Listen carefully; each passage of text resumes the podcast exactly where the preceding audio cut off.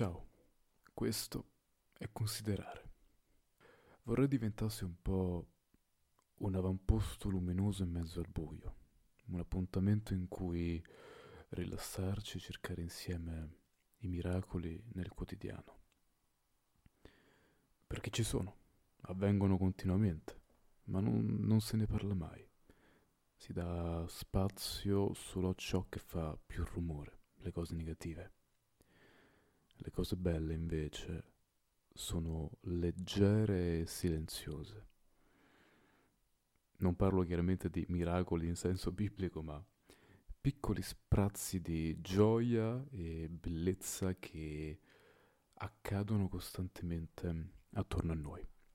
Da qui il titolo, Considerare, eh, che in origine significava osservare gli astri, al fine di trarre auspici.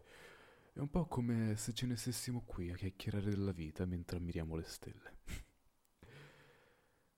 Quindi bevete qualcosa, io ho qui il mio tè bollente, cannelle arancia.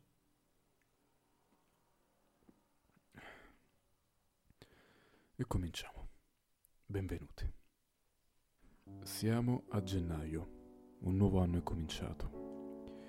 E Capodanno è sempre qualcosa di così strano, c'è sempre quell'atmosfera di profonda speranza, come se ci fosse qualcosa di magico quasi nell'aria.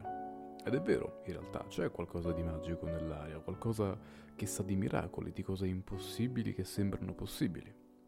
È una rinascita. E le giornate hanno cominciato piano piano a stiracchiarsi, ad allungarsi un po', e ogni giorno c'è un po' di luce in più nelle nostre giornate. È un cambiamento piccolo, graduale, ogni giorno una briciola di luce in più. Ma quella briciola al giorno è un ettare stupendo per noi. È uno spiraglio che si espande giorno dopo giorno, quello da cui passa la luce e ci infonde speranza, ci spinge a credere un po' di più noi stessi, nel futuro, nei nostri progetti, nei nostri desideri più profondi. Qualcuno magari ha una lista di propositi per l'anno nuovo. È una pratica comune, penso che sia bello avere una sorta di mappa con i punti cardinali per orientarsi tra le acque di, di questo nuovo viaggio. C'è però anche l'altra parte, ovvero la paura di quel che verrà. L'incognita, il mistero, e questi sono i cosiddetti blocchi interiori. Quello che credo di aver capito, però, è che questi blocchi interiori che abbiamo non ci appartengono davvero. Il problema è che finiamo per identificarci con essi. Facciamo un gigantesco passo indietro, ma proprio molto indietro. Andiamo all'alba dei tempi. Quando veniamo al mondo noi non siamo niente, però siamo anche tutto, perché siamo questo agglomerato di vita. Ridiamo, piangiamo, esplosioni di vita pura. E stiamo semplicemente nel presente, e forse dovremmo prendere questi nuovi inizi come il Capodanno, così imparare dai bambini che siamo stati a riproporre quel modo di abitare poeticamente il, la vita, il mondo. E poi crescendo arrivano le trappole. Cresciamo, facciamo esperienze specifiche che ci influenzano, il contesto in cui viviamo ci influenza. Quando siamo piccoli siamo delle spugne e assorbiamo qualsiasi cosa, comportamenti dei genitori, costrizioni sociali, eh, dogmi religiosi, eh, dogmi accademici, regole, eh, tutto penetra sotto pelle, anche se non ce ne accorgiamo, e si trasforma in blocchi interiori, ma non sono nostri. Sono un qualcosa che viene appunto da retaggi culturali, convinzioni sociali, sentimenti familiari, come l'ansia. Eh, magari mh, qualcuno adesso è ansioso, qualcuno che è qui in ascolto, ma non è ansioso perché è nato così, ma perché ha assimilato questa ansia da un atteggiamento specifico, magari di un genitore. Le ansie sul futuro, i doveri che qualcun altro ci dice che abbiamo, tutta questa fretta e questa corsa contro il tempo. Noi cresciamo e crediamo di essere in un certo modo, ma non siamo noi. Sono tutte cose che ci sono piovute addosso, ma non, non siamo realmente noi, non è la nostra identità. Michelangelo sosteneva che nel blocco di pietra esistesse già la scultura, e che il suo lavoro consistesse unicamente nel tirarla fuori. Un po' come se in quel blocco, da qualche parte, albergasse un'anima, qualcosa di vivo, energia. Mi piace pensare che sia lo stesso per noi. Crescendo veniamo ricoperti di queste idee, di queste ansie, di queste preoccupazioni che non ci appartengono e ci immobilizzano soltanto come blocchi di pietra, appunto. Ma sotto quella pietra c'è un cuore infantile e per questo bellissimo che batte ancora. Bisogna tirarlo fuori. Ecco. E allora un buon proposito, secondo me, per il duemilaventitré forse potrebbe essere questo: diventare scultori di noi stessi, togliere il superfluo, quello che non ci appartiene, e lasciare solo l'essenziale, cioè chi siamo davvero, come faceva Michelangelo. Piccola pausa tè. Bevete anche voi. Volevo consigliarvi una canzone che penso sia adatta al momento. Si intitola Don't Forget Your Precious di Alabaster DePlume e non è propriamente una canzone in senso stretto, è più una poesia in musica. È una canzone del duemilaventidue e credo che sia perfetta da mettere in valigia per questo viaggio, perché è un promemoria che ci ricorda che siamo preziosi e che spesso canalizziamo le nostre energie in cose di poco conto. Il testo, che è molto ironico in realtà nel suo essere poetico, ci dice che ricordiamo cose come controllare il telefono, eh, la parola tedesca per dire calcolatrice, insomma cose che non ci servono realmente, ma dimentichiamo continuamente che siamo preziosi e ci invita a non farlo. E anche questo mi sembrava molto interessante in questo momento, perché un'altra cosa che può, un altro buon proposito per l'anno nuovo può essere questo: ricordarci quotidianamente che siamo preziosi. Diventiamo ciò in cui investiamo il nostro tempo e le nostre energie.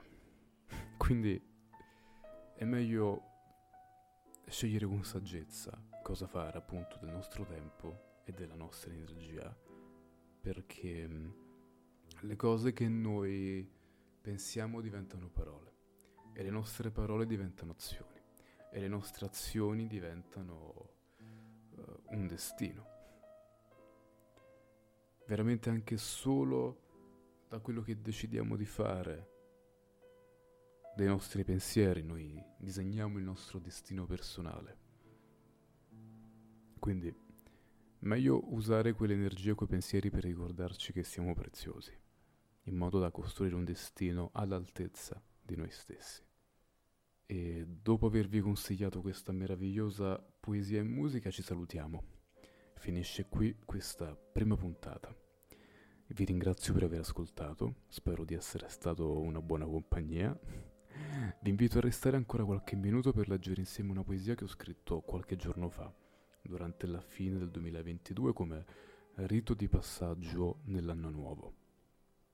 Spero che queste parole possano trovare un posto nel vostro cuore e nel vostro viaggio. E grazie di aver ascoltato Considerare.